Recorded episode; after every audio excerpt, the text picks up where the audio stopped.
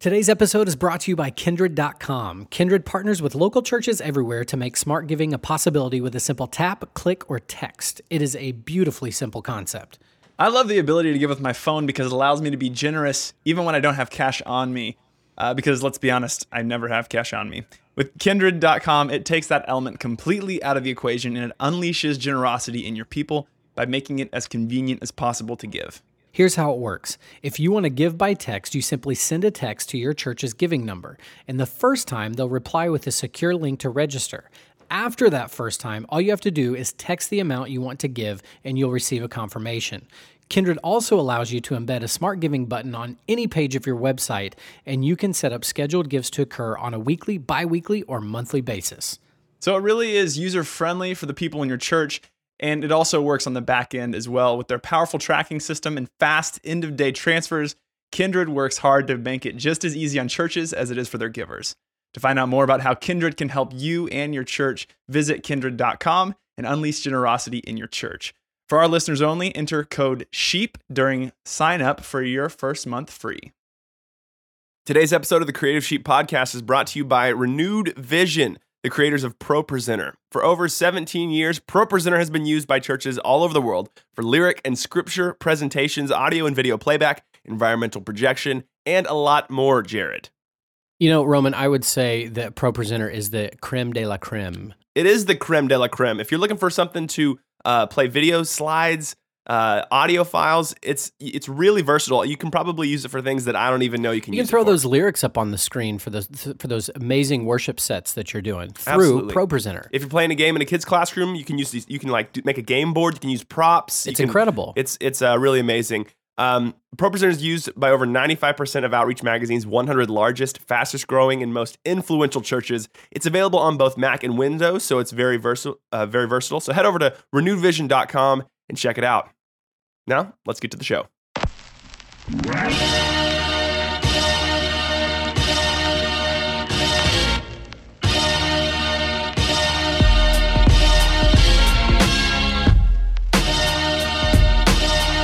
Hello, ladies and gentlemen, and welcome to the Leadership Podcast, the podcast where we talk to people who are good at what they do to inspire leaders to get better. Folks, my name's Jared Hogue, and joining me through the airwaves of technology, the one, the only Roman the Rapper Johnson.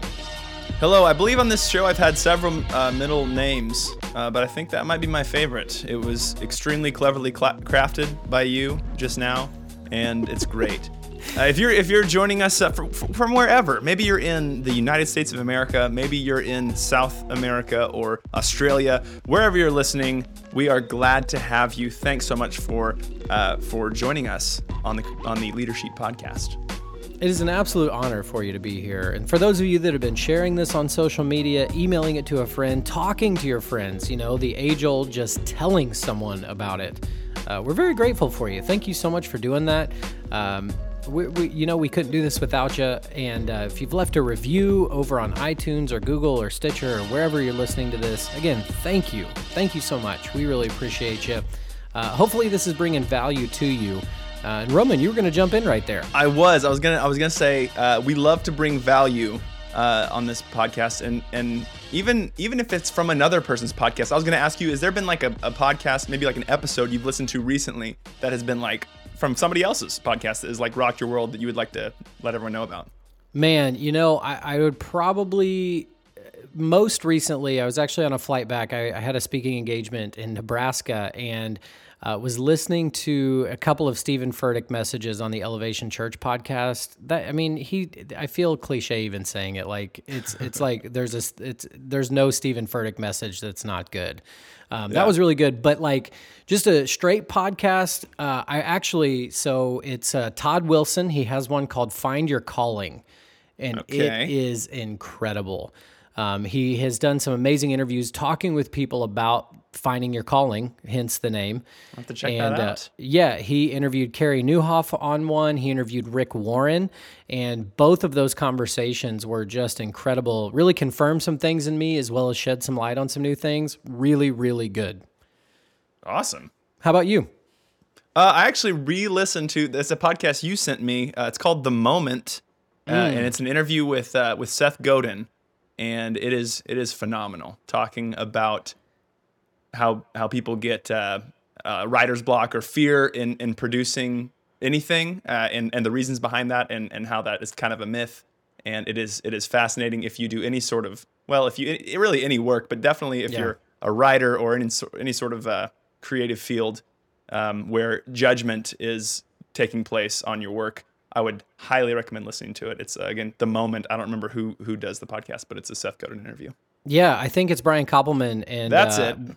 We will definitely link to the link to that in the show notes. It is a phenomenal interview. Uh, Seth Godin just has some amazing things to say. Couldn't agree more. That's a he's kind of like he's kind of like Yoda, Seth Godin. he is. uh, Jared, I don't I know you don't know who Yoda is because you don't you've never seen Star Wars, I but know who Yoda is. Ja- Jared has never seen any of the Star Wars movies. I saw them. I- I did people. see Rogue One. I did see Rogue You One. did. but I fell asleep in the theater. You're the worst. Also, never seen any of the Rocky movies True. or like probably not Indiana Jones or anything like oh no no, absolutely not. Absolutely. Oh, Lord, of, Lord of the Rings, Chronicles of Narnia, you name Uh. it. Um, I just recently, Roman. I'm I'm ashamed to say this. Just recently watched Saving Private Ryan and Gladiator on Netflix. Unbelievable movies. Yeah, unbelievable. absolutely. Gladiator may have taken the place as my favorite movie of all time now. Uh, Welcome to the party right. of movies that I everyone has seen. I am quite embarrassed. I am quite embarrassed. Uh, um, but yeah, like Roman said, our whole objective here is to bring value, not just talk about movies, but uh, to bring value. We want our whole objective is to give you practical, applicable steps that you can take as soon as you listen to this podcast to to propel you forward, to become a better leader. Um, and and uh, to take steps ahead, and so uh, hopefully we're going to do that again today. We've got an amazing interview for you with a good friend of of not just Creative Sheep, but uh, of of myself and Roman personally. Roman, why don't you introduce our guest for the day? I would love to. Uh, Sam, it's Sam Woods is his name, and he uh, he's been a great friend and a mentor of mine for uh, years, probably going on going on a decade, I would say, uh, at least probably getting close. He's an amazing leader. I would I would describe him as a leader of leaders. He is an incredible communicator uh, from the stage and and to to his team that uh, that he leads and I, I'm very excited about this interview with Mr. Pastor Sam Woods. Mr. Pastor Sam Woods. yeah, I am too. Roman, this is episode 51. Um, Sam is just a solid, solid dude. Like you said, he's an incredible communicator from the stage, but he also does a phenomenal job of lining out expectations, casting vision to the team. And I love this so much. I was listening to a Craig Groeschel leadership podcast, uh, which is probably one that could fall into that, the, the, an answer to your question that you asked just a moment ago. He was talking about communicating. and you may think as a leader, uh, just because I'm a leader, I'm not standing on a stage, I'm not uh, a public communicator for a living. And Craig actually says that you should, whether you communicate for a living or not, you should be developing your communication skills because you are communicating.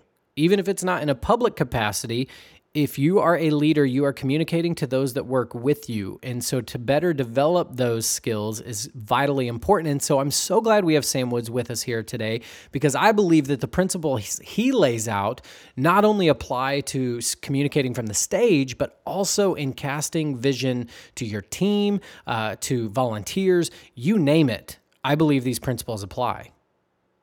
Jared, without any further ado, I think we should get to today's interview interview with Sam Woods. Let's do it. Man, Sam, thanks so much for coming on the show today. Uh, man, thanks for having me. I am super pumped, as they say. I think it's just you actually that Okay, says that. great. You know, it's it really is an honor to have you here. I get to interview a lot of people, but uh, to get to interview a friend, I've known you now since 2001 or 2002, something like that. We're super old. That's not really where I was going with that. Okay. Uh, but we've known each other for quite some time. And uh, man, just before we jump into this interview, folks, I, I just want you to know what an honor this really is. I've learned so much from Sam. He's been a, a great friend of mine, a mentor, uh, someone that's poured into me over the past decade and a half. And uh, I'm just extremely grateful for you, man. And I, I'm really excited for what you're going to share today. I really appreciate that, Jared, and uh, reciprocated, my friend. Uh, we've we've gone to battle together over the years. It's been pretty cool um, just to see how our friendship and working relationship has evolved. For sure. Okay, well, Sam, you've uh, you've been in ministry for quite some time. Where'd you get your start? Uh, so I hail from Florida, but I came up here. Destin, right? Destin, Florida. The beautiful vacation destination. It is a beaut. um, but man, when I graduated high school uh, from Rocky Bayou Christian Academy, go Knights, uh, I came up to, to Oklahoma to a uh, Christian college known as Oral Roberts University. And um, it wasn't soon after I uh, started attending there that uh, I met a uh, pretty young lady. Her name was Angie at the time. Well, I guess it still is Angie. She's now my wife. Uh, and she worked at a place called Church on the Move and volunteered uh, in the student ministry known as 180. And so uh, she invited me, um, you know, one one weekend to come check out, or, or sorry, one Wednesday to come check out one of the youth services, and uh, I did, and my mind was literally blown, and I, I didn't, I couldn't even put into words what what I saw that night. I just knew I wanted to be a part of it. So. Um, church on the Move became my church, and I quickly got plugged in um, at 180, the student ministry at the time uh, which of course is still the student ministry now. Uh, and um, and yeah, man, I, just- I, I just dove in. I did whatever whatever was necessary. Um, they had a bus ministry at the time, and uh, so I got involved in that. There was also a weekend uh, junior high kind of program called uh, Genesis, which was really sweet. It's a cool name. And uh, I got plugged in there, and that's that's actually kind of where I got my uh, my start in communicating um, uh, you know, started with you know offerings or welcome segments, that kind of thing, or hosting a game, and then uh, from there, I, I was able to kind of get into speaking a, a full message, which was wild. I, I can't even imagine what that. It's probably terrible. if there are recordings of it, I'm sure that it is terrible. Uh, you also played a character called Sensei Sam back in the day. I, I don't want to talk about in that. In Genesis. I do not want to talk- incredible. it was incredible. That's where you and I really uh, became friends. Was we Yeah. were working. I was an intern, and you were a, a high level volunteer uh, at that time. And you've been communicating for a long time now. You said probably since about 2000. So Yeah. you got over a decade and a half of experience at the time of this recording. Um, and so that, that's going to be our main topic of conversation today. And, I, and really, before we jump to that, though, uh, so what are you doing now? Like, what's your role now? You're still at Church on the Move. I'm still at Church on the Move, and uh, I'm the youth pastor at 180. And it is, I still, I wake up and pinch myself. It is a dream come true. Uh, the best job I've ever had, hands down. And um, I love this place. I love the people. I love our students that we get to minister to and serve. Um, I love, uh, man, I, I just love this place and everything about it. So, yeah, I've been I've been a part of 180 in some form or fashion since '99. Wow. Yep. That's incredible. Well, let, let's dive into our topic of conversation today, Sam. For, for those of you out there listening, we're going to give you some super practical tips, things that you can apply right now to become a better communicator this weekend or this week, depending on when your services fall. So, Sam, let's just actually walk through how you prepare uh, when you're going to communicate. Uh, so let's just dive into that. What is the first step you take? I know this is kind of the the blank canvas. You're looking at a screen right now with a blinking cursor, and it can be the most intimidating thing. But where do you start uh, in preparing a message, coming up with the content? I mean, how do you land on what series you're going to teach? Let's start there. How do you land or, or, or at that? I mean, I know you guys here at 180 have just gone back to a weekly model. You were doing the once a month thing, but now you're every week. Right. Um, so, and, and I'm assuming you teach in in series. And so, how do you how do you come up with that? How do you decide this is the series we're going to do? Is it a is there a beam of light that shines down from heaven on a book or I wish. something? I wish there was. You know, it's a really good question, and and to be totally frank, I don't know that there's like a right or wrong way to approach this. Um, all I know is what works for for me and for, Yeah. for our team. Um, we we try to find the balance between uh, felt need and um, need need, like what they want to hear about, or maybe what they would like to talk about. Uh, and by they, of course, I mean our students, the audience. Um, and then what we know, man, we we got to talk about this. We have to address this issue. Um, so there, there's that side of it. Then there's also well, let's jump in on that real Okay, quick. So, yeah. when you say a felt need, Yeah. what do you mean by that? So this would, to me, this would be something that that they're really, really, um, oh, at the phase of life they're in, really going through or dealing with, uh, like friendships as an example. That would be a felt need. That they're always, you know, and, and we always have friendship issues growing Right. up. But when you're a teenager, especially, that's your world pretty much.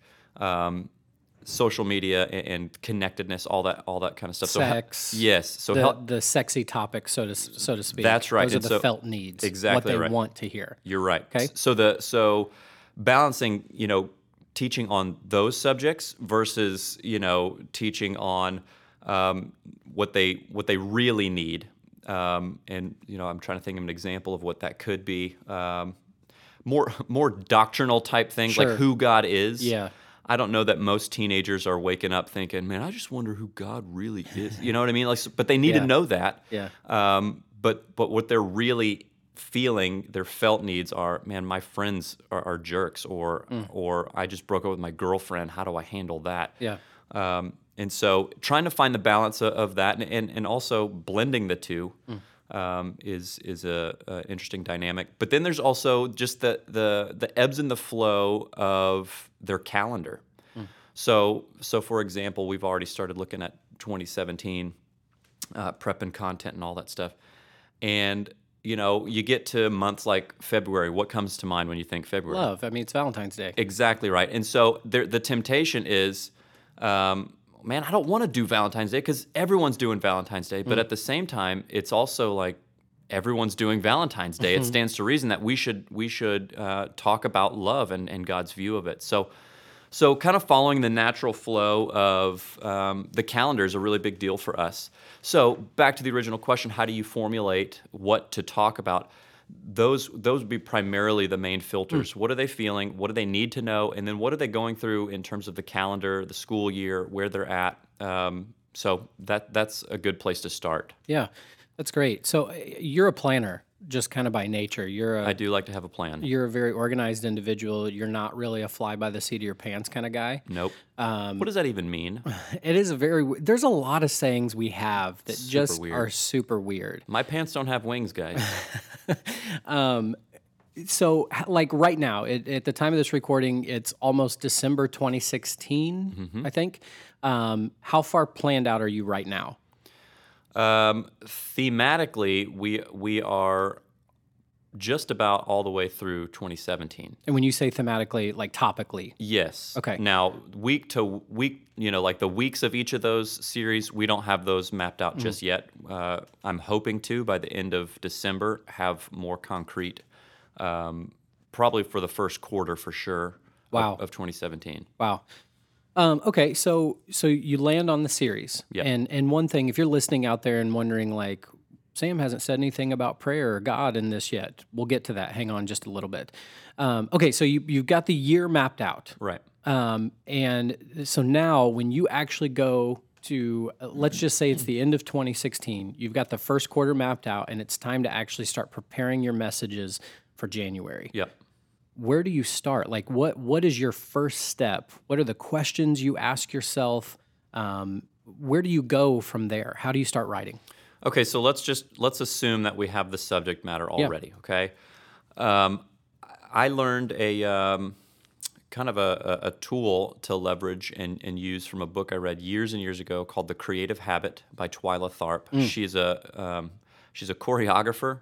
Uh, has produced loads and loads of musicals uh, over the years. Um, anyway, she Actually, I want to jump in on that just real quick. This was not a part of our original conversation. Why would you, as a communicator and as a pastor, read a book by a choreographer? man i i just i subscribe to the to the school of thought that you can learn from anything and anyone Yeah.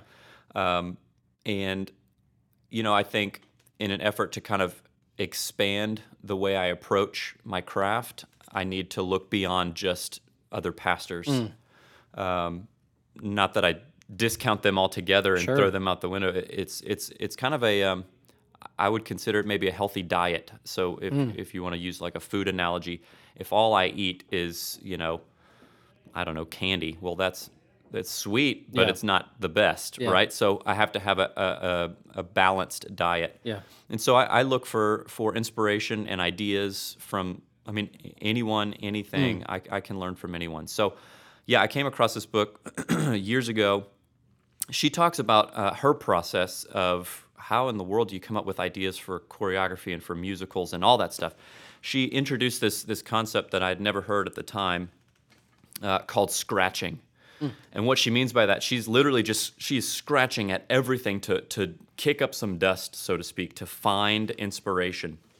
It could be from um, books that she has read. It could be from you know YouTube videos. It could be from uh, conversations that she's had with people. It could be from articles and newspapers.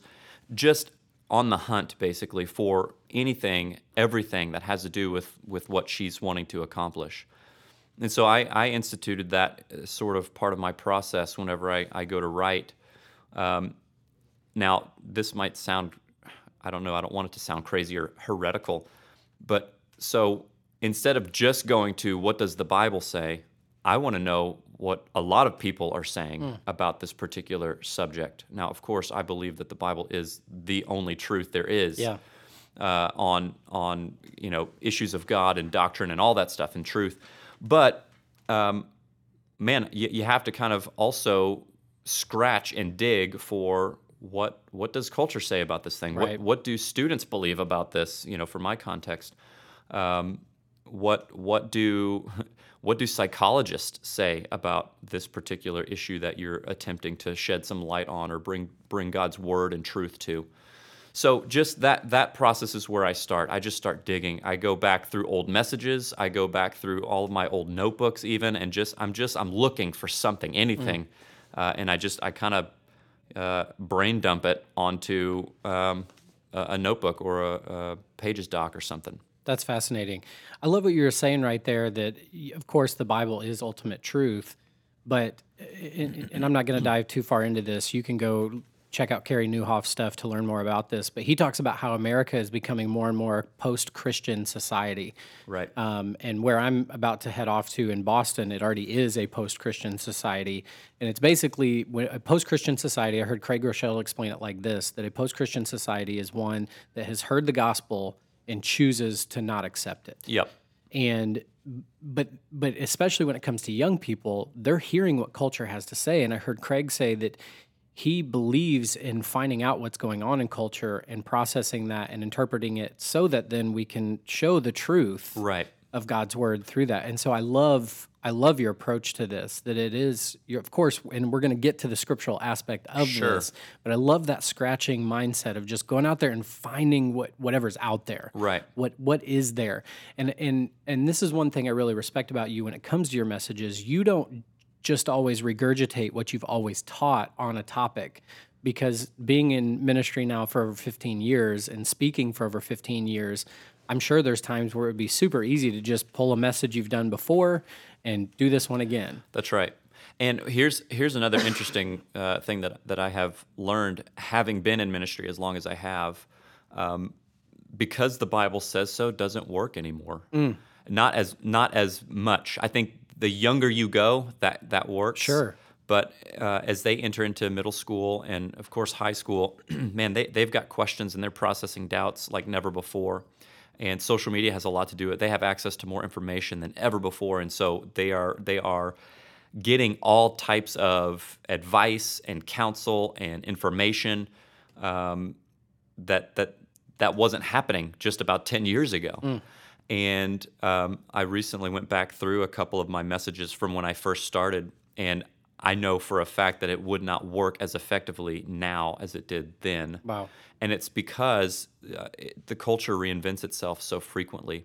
Uh, when I was in college, I actually studied student ministry, which I didn't know at the time you could even get a, a degree in youth ministry, but I, you could, and I did. Um, but my, one of my professors said uh, youth culture reinvents itself every six months. Wow. Now that was, I I mean, gosh, that was a long. That was like ten years ago, 15, 10 to fifteen years ago, and that was before. I mean, cell phones had just come out. Like that was before the internet was on everyone's fingertips. You know what I mean? Like just right there. Um, and so now I would imagine that that the culture reinvents itself even faster just because of the Sure. accelerated pace of technology and and what you have access to. No doubt, man. Wow, that's crazy.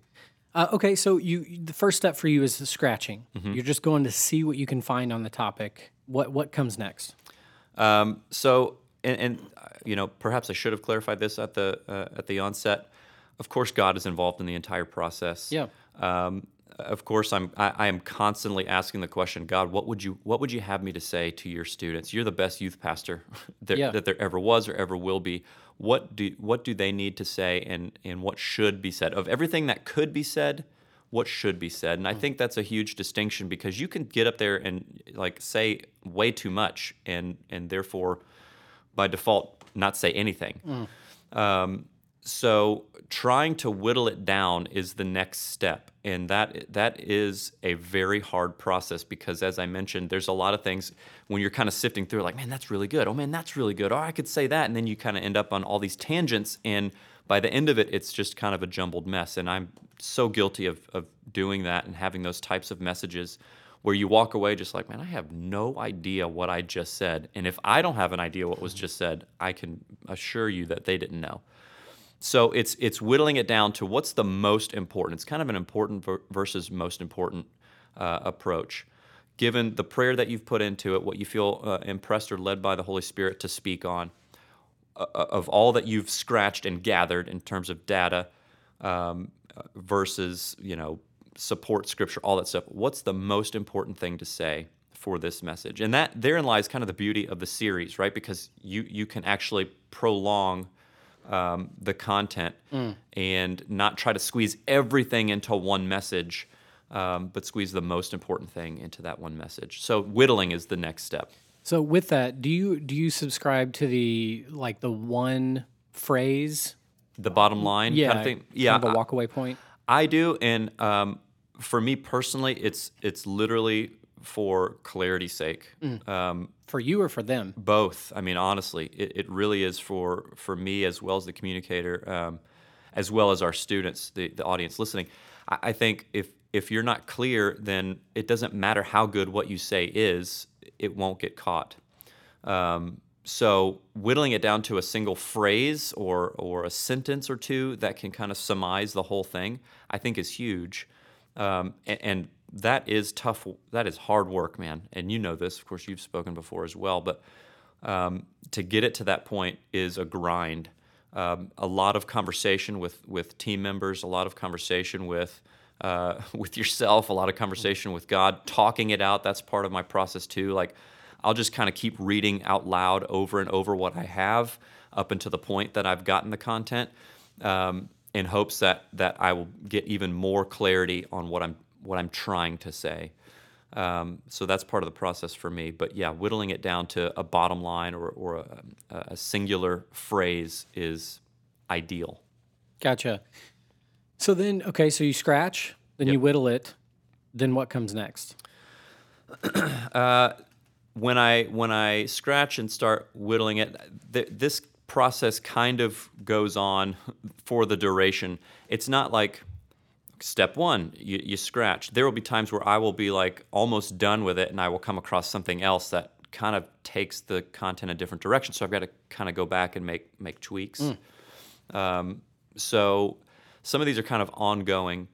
Um, then after you know after the major portion of scratching and, and kind of whittling, it's time to really put pen to paper, as it were, and I just start writing down um, the the content on on, a- on a I don't know either a notebook or in pages or whatever. Um, as far as like the format or the structure of my my messages, I really, you know, there's a lot of lot of different ways you can go about it. There's of course Andy Stanley's "Me, We, God, You, We," which is uh, fantastic. It's a great great format. Um, I recommend that for, I mean, just about anyone that's communicating. If you kind of follow or stay within those, con- you know, confines, I think that's really uh, a really solid way to do it. Um, sometimes I, I do an abbreviated version. I'll do what I call like the common ground, um, and then the problem, and then the solution, and then practically speaking, how do we do that? So I'll, I'll just Let's go through those again real quick. Your your method. You've got those four steps there for when you write. What what are those again? so the common ground this is this is basically the principle of identification like i have you know this would be the combination of andy stanley's uh, me and we so this is something i've noticed hey i'm sure you've experienced this too because we're all human beings and we all are, are part of the human condition so it's the common ground um, then based on that common ground I, I try to expose or bring up a problem or a tension um, that that we we have in common. Um, from there, uh, I talk about the solution. That's where I introduce the uh, a Bible story or a, a, key chunk of text, um, and then from there I go into uh, practical application. So that's all great, Sam. Now what? How do I mm. how do I use what what you just said tomorrow at school? Um, so that's kind of a, a general flow for me. Now, sometimes it it you know it's a little bit different. Sometimes I'll, I'll start with the problem and introduce the common ground. Um, but by and large, man, it's it's it's pretty much that that format for me. How long did it take you to find that format for you for yourself? Um, the common ground I I found pretty quickly because I tried just starting um, uh, with with other parts, and I, I just I felt like and I know you shouldn't gauge everything by your feelings, but I just felt like, man, there's not a strong connection. I, I needed to, especially in dealing with uh, with teenagers, man, you got to get them real quick. Mm-hmm. You know mm-hmm. what I mean? You got to get them right off the, the get go. So I always try to start with something personal or something that that I know is common to where they're at, mm-hmm. um, just to just to kind of get, you know, the if you're asking me like, what is the effect I'm looking for? I'm looking for the oh, me too kind of an effect. Mm. Uh, that's what the common ground is all about. Like, oh yeah, I deal with that too. Um, just so I can get them to lean in a little bit, and yeah. and then then I can say, well, here's the problem with that, or here's, you know, have you ever noticed this happens when you you deal with this? Yeah. Um, so it's essentially just building rapport. Exactly it's, right. It's yeah. An, it's getting the buy-in. Um, I, I, like to liken everything to business and and sales in particular, and that I mean rapport is the first. Any salesman knows we're building rapport is the first step in the sales process because the number one reason someone will buy from you is because they trust you. Right. And trust comes through rapport. And so to me, it's no different. I mean, when you're up on stage, you're selling God every week. And I know that this flies in the face of what a lot of people believe, but it's true. Yeah. I mean, if someone likes you, I mean, it, it comes best through relationship. Well, Paul says, win people to me, it's like win the Christ. Exactly. Yep. Exactly. That's that's awesome. How uh, uh, so? You said you found the common ground fairly quickly. How um, how many iterations of message prep did you go through, if you can even remember, before you landed on this is like this is your jam. This is where you hit your stride the best. Um, man, it is. It's too hard to count, and and I think that there are still as as part of a, an act of discipline, I think you should always be kind of fine tuning and tweaking yeah. and and gleaning from other um, experts in your field. So I, am not saying that where I've landed is the end all be all. I, I am always looking for uh, alternatives and ways of trying things. I, am the same way with, um, and, and you know this about me, but I'm the same way with productivity. Mm. Like I'm always looking for a, a different, you know, I was using an app called Things. Now I'm using Wunderlist. I heard that from you um, and so I, I switch it up just to, to try it to see if it will help me to be more effective um, at what I'm trying to do. So, so yeah, I, have done a lot of different iterations over the years. Uh, the one I'm currently in um, is working for for where I'm currently at. Mm. It may not be the case next year because um, I'm always, like I said earlier on, I'm always wanting to learn best practices um, and uh, and and I'd say that's that's what you have to do. You have to find what works best for for you in your context with with whom you're speaking to, um, and so that I think is part of a bigger conversation of just being authentic, being you. I I, I can't preach like Judah Smith or mm. Steven Furtick, and I don't even like just be yourself. Yeah, and and you know, not to say that you don't work on becoming a better communicator and and um, you know not imitating but emulating mm. uh, what other people do um, and, and getting inspiration from them but don't try to be a bizarro version of judah smith or uh, pastor george or whoever like just be who god made you to be uh, because authenticity trumps any of that other stuff. Yeah. So for a young communicator out there listening, even a more seasoned one, because like right now you mentioned Steven Furtick, and there's so many people that say he is he's setting the tone for how communicating should be done with this generation. Right. He's a really fiery communicator. Yeah. He yells in every message, and I love Steven Furtick. He's got amazing content. He is an incredible communicator, but like you said, you're not Steven Furtick. Right. I'm not Steven Furtick. That's not my style of teaching either. And so with that, as an as an early communicator, as a young communicator just starting out, um, did you find yourself kind of imitating and emulating other communicators to help you figure out who you were? Like, because at least for me, I know from from for me, it took me a long time to really realize who I was as a communicator, and really, I mean, man, just kind of my role in life. Yeah. Um, but it but it took some kind of imitating and emulating other people and, and realizing like oh no that's not me i can't do that let me try the next thing and then like it was through that process of trial and error that i discovered my style and who i am Absolutely. And, and I did the same thing. I would view it like training wheels, though. Mm. At some point, you got to take the training wheels off and, and ride your own bike. You know what I'm saying? Yeah. And I, I, man, I think that there's a danger, man, and this this may sound counterintuitive. There's a danger in trying to to you know deliver a message just like someone else did. Now, I think in the beginning when you're starting, you're just trying to figure this out. You're looking for patterns and how did how did he get from this point to that point. I think all that is great, and I still do that to a, a large extent. I still study communication uh, from great communicators.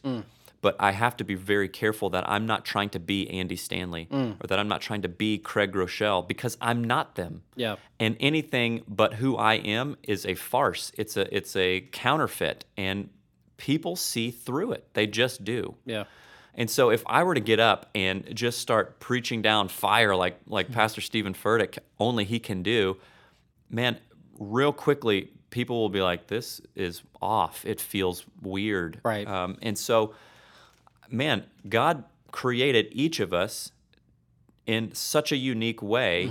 It would be personally, I believe, it would be a slap in the face of God to try to be anything other than who He's created me to be. yeah Now, all that to say, again, I'm not saying don't get inspired by other communicators Right. because I absolutely think you can. I'm just saying don't confuse inspiration with emulation. I, I think I think there's a big difference there. Um, get inspired, yes, but don't try to be those people. Man, that's good.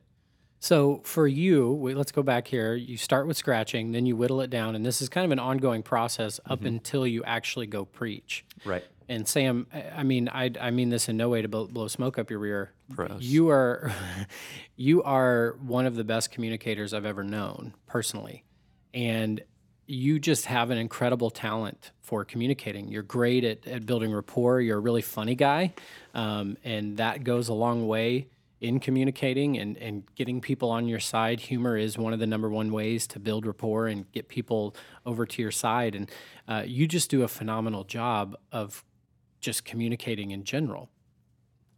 Um, and I know this is a gift that you've developed, but I also know it is a gift that God placed inside of you. So where I'm going with this is how do you how do you and this is where we're kind of bringing the God aspect in, and I I specifically left this as a separate part of the conversation because I believe when it comes to message prep, and for those of you out there listening, they're a little bit offended that we haven't talked much about God in this process.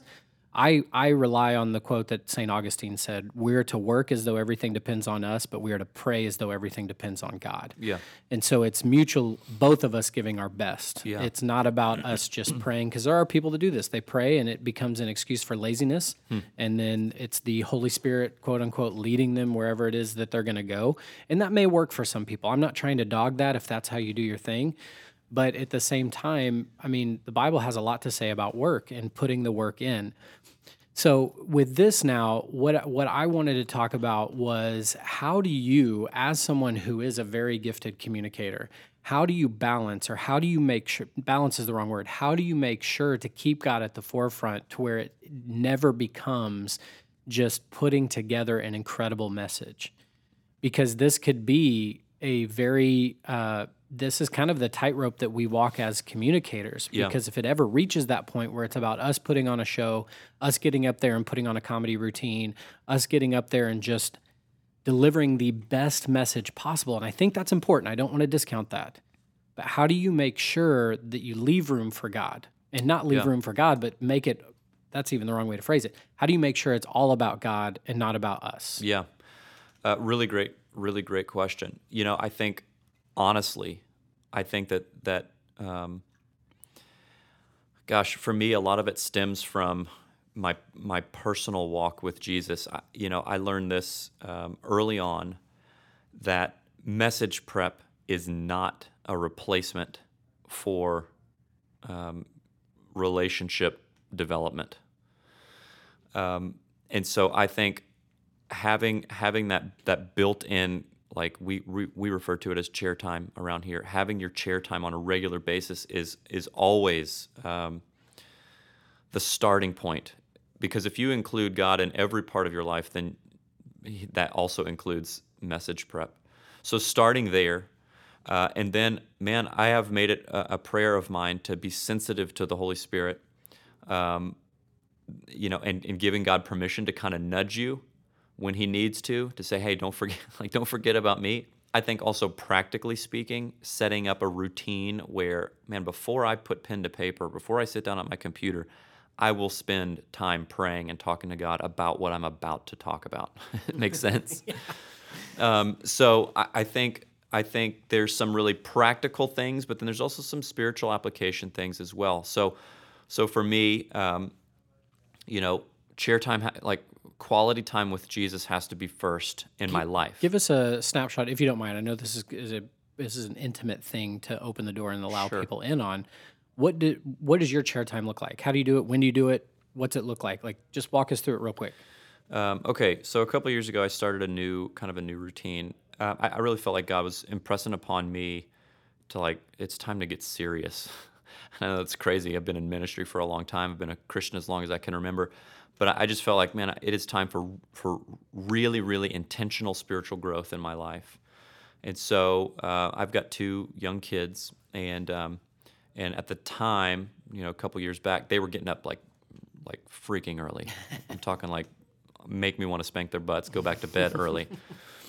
and so I I found the only time to get good quality time with God in was in the morning, but because they were getting up really early, I needed to back it up even further. So I started getting up at about four in the morning, and uh, wow, yeah, it's it, it was, you know, if for no other reason, it was certainly an act of discipline. You know, I think it's in Romans it talks about um, beating your body into submission. Yeah. Um, and and that was that was part of the goal for me was I am not going to let um, sleep or um, you know any anything else keep me from this spiritual discipline anymore. Like I'm not going to do it. I'm not going to make excuses.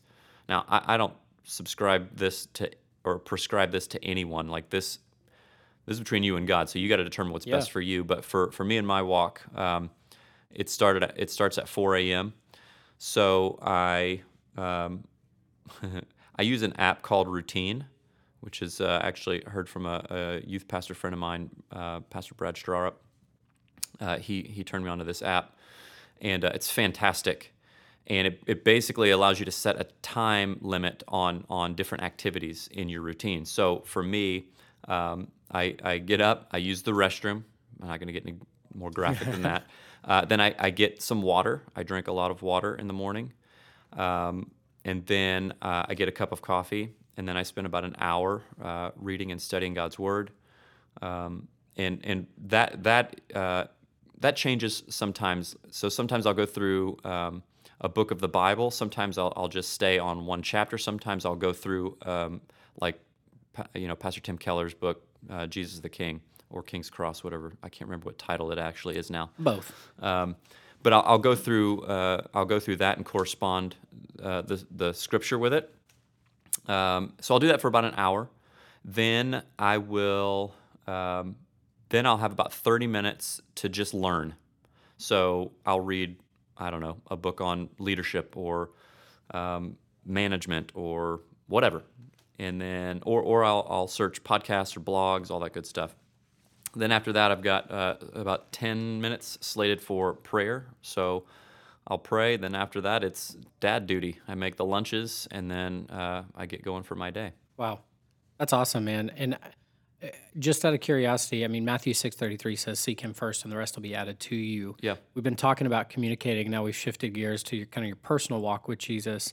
Not that it's done for this, but how big of an impact has putting Jesus first had on your communicating abilities or prowess, or however you would put it? Sure, man. I would say just beyond that, it's it's affected every part of my life, my Yeah. relationships, uh, the role I have here at work, um, the message prep, all, all of it. Um, so yeah, it, it's I mean it is the foundation uh, through which everything is built upon. Yeah. So you know it's so ironic. You hear it taught all the time. You've you know I've taught it before. Put Jesus first. Put Jesus first. Put Jesus first. But when you actually start to do it, Yep. it really does make um, a huge impact. And and sometimes it's it's blatantly obvious. Sometimes it's just the the intangibles. Yeah. Um, and that's not to say that it it you know makes life easier per se, because life is life. You know what I mean? Sometimes it's hard.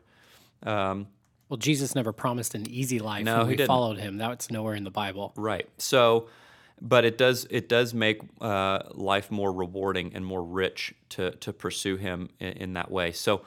Um, that's that's part of my process. I, I have to start with that. If I don't, I just I feel empty, I, and, and I don't mean I don't mean like in a um, a shallow way. I just mean like I, I've lost my way almost, kind of a situation. So to have that really keeps me centered, Yeah. um, and to have that, it, it also helps to keep Jesus at the forefront of my life and of my thinking, even when I'm sitting down to write a message. Um, so back to the original question: How do I keep Jesus uh, central to my message prep? Well, I keep him central to my life. Man, that's good. Um, and and man, I, I'm not going to paint the picture like I've got it all figured out, and I certainly am not going to paint the picture like there aren't days where I, I skip my alarm because there are, but I don't I don't live in condemnation over that. Uh, I I just you know I give myself a pep talk and I get up the next day, uh, or I make it up later in the day.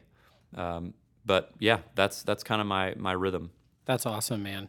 And I appreciate your vulnerability on that because as a pastor, it can be easy to kind of put the best foot forward and make it simple. Bless God, and we've got it all together. Yeah, But more and more, I hear that that we work in ministry, we work for God, but we don't have like a super close, tight knit relationship with Him. All of our prep Yep. isn't for ourselves; it's for the people around us. And you see pastors fall, and you see different things happen, and we've seen this happen recently, even. And and I, I'm- by no means judging these guys Sure. at all, but I've even heard some of them say that their their focus was no longer on Jesus yeah. and it was all about giving rather than what's they lost their first love essentially is Yep. what we'd say in the church world Yep, and I think also I think uh, this this work in versus work on uh, was it from the E Myth or something like that. So so I think it's uh, an issue of we're working in the church so much that we don't work on our own relationship with Jesus. wow Um, and man, I am so guilty of that, Jared. Uh, it's it's actually embarrassing to think about the times where I was just I was running on empty spiritually, but but getting up every weekend and preaching to teenagers to be recharged spiritually, like so hypocritical. And I've I've had to repent of that and and change some things, change my approach. But man, it's a it's you know when when Jesus says daily take up your cross, like that is the key. It is a daily effort to remind yourself that, dude, without Jesus, I I am nothing and I can do nothing. And so that that is how I keep Jesus in the process. I did today, this morning, I was like, Jesus, apart from you, man, I can't do it. I can't do what you've called me to do without you, and I don't even want to try, um, because I know that I'll fall short. Um, so that that has helped me to kind of uh, keep centered, and uh, when I sit down to write or prep for a, a message, um, just constantly reminding myself. And and honestly, man, I would not um, hesitate to set a reminder on your iCal even. Like if that's if you've got a blocked off time uh, to to write, and I, I've done stuff like this before, where I will set a reminder just before that happens. Hey, pray to Jesus or, or, or talk to Jesus or pray first or whatever. If that's what it takes to kind of get the habit forming, do it. It would totally be worth it. that's awesome man I uh, want to get through a couple questions here. We're, we're running low on time though so we're gonna have to move pretty quick. You got it. uh, so with one thing i love and we haven't really talked about once you hit the stage um, and we're not going to actually except for this one one aspect. I love one thing that you've done in prep here because you we talked just a moment ago about whittling it down to the one or two phrases to, to make it sticky so that they leave with it But something else you guys have taken a step to kind of transform the culture here at 180 with the students in particular. Mm-hmm. And if I'm not mistaken, every week you get up and talk about this before the message is actually taught. Mm-hmm. And it's a phrase you guys say, which is note takers are history makers. That's right. Why? Um, well, you know, it, it's uh, a little bit embarrassing, honestly, to to think that I, I didn't have this thought or this idea earlier or sooner in ministry. But but man, when you set a bar or an expectation for a teenager, they will step up to it, and it's pretty remarkable. Um, and so this phrase, what it represents for us, um, is this: the way we kind of cast vision for or, or pitch it is that nothing um, of any significance or great value, especially uh, for for the glory of God, has been done without um, leaning in and learning. And so, so no one has has done anything great, um, especially anything great for God, without being an avid learner. Leaders are learners, right? So, so that that is born out of that principle. And so we challenge and encourage our, our students to take notes um, and to lean in and uh, to, to take notes because note takers are history makers. And so that's kind of where that idea came from. Now, the phrase itself I actually got from uh, Pastor Jason Laird down at uh, Gateway Students. Man, they're doing a phenomenal work down there. Um, and uh, and I, I heard that phrase and I man, I chewed on it for a while. And then I, I man, I realized that is it, it is true. It, it it rhymes, which is awesome, but it is true. No one that that has done anything significant. I mean, think about it. And I'm not saying that that great people, all great people take notes. That's not the point. The point is learning, and it's a posture thing. It's not a you know um, get out a pen and paper kind of a thing, although that's a, a part of it. But it's a posture of the heart that I'm going to lean in and I'm going to be expectant to hear from God um, through whoever's communicating. And so no one has done, uh, you know, anything great for God without being a learner. That's the heart of the of the phrase. So that's that's what we've uh, we've started doing. And man, we've got we've got sixth graders, man, taking notes in church, and it still to this day is blowing my mind. So, That's incredible. um, but yeah, we want to we want to build that into our culture that um, leaders are learners, and and the pursuit of godliness it's it is a learned trait. yeah. Um, so anyway, And you guys, I, I love it that your staff, you don't just talk about this, your staff models it. Yes. Well, man, if if if we don't model it, they won't follow it. That's what we say all the time. If we if we're not going first, they're not gonna they're not gonna go. And so, and that's not just with note taking. I mean, that, that's in how we worship. That's in um, the culture we set. That's in the mood, the atmosphere that we we set, the tempo, the pace. If if we're not modeling what we want, they're not going to follow what we want. So it starts with us, and um, and so that's that's one thing, yeah, that we we uh, we talk about all the time, setting the setting the tone, setting the pace. Man, that's really good, Sam. As we as we close here, uh, you've mentioned a few different books uh, when it comes to communicating. Uh, are there any books, blogs, podcasts that you recommend when it comes to communicating? Uh, yeah, uh, communicating for a change by Andy Stanley is always a good one. Um, let's see. You would ask this question, you dirty sucker. Let's see. Um, looking back at my my books here. Have you read uh, Tim Keller's Preaching? Uh, I have not. I've started it. I haven't finished, like so many other books. I want. I will finish it. I just haven't gotten to it yet. Sure. Um, man, the one that has probably made one of the most profound uh, impacts on me is Andy Stanley's Communicating for a Change. I have read um, Dale Carnegie's Effective Speaking, which is uh, a good read. It's old school, Yeah. but nothing wrong with that. He's got some good stuff in there. Um, Carey Nieuwhof has uh, several podcasts devoting devoted to communicating, and you know, it's fantastic as well. Sam, I, I sure appreciate you taking the time to talk with us today. If anybody has any more questions for you or wants to get in touch with you, Yeah. what's the best way to go about that? Uh, Sam at 180.com. That's my email address. That's O N E I G H T Y 180. And just S A M. Yes. Yeah, there's no silent H or anything in there. So sam at 180.com, people can email you.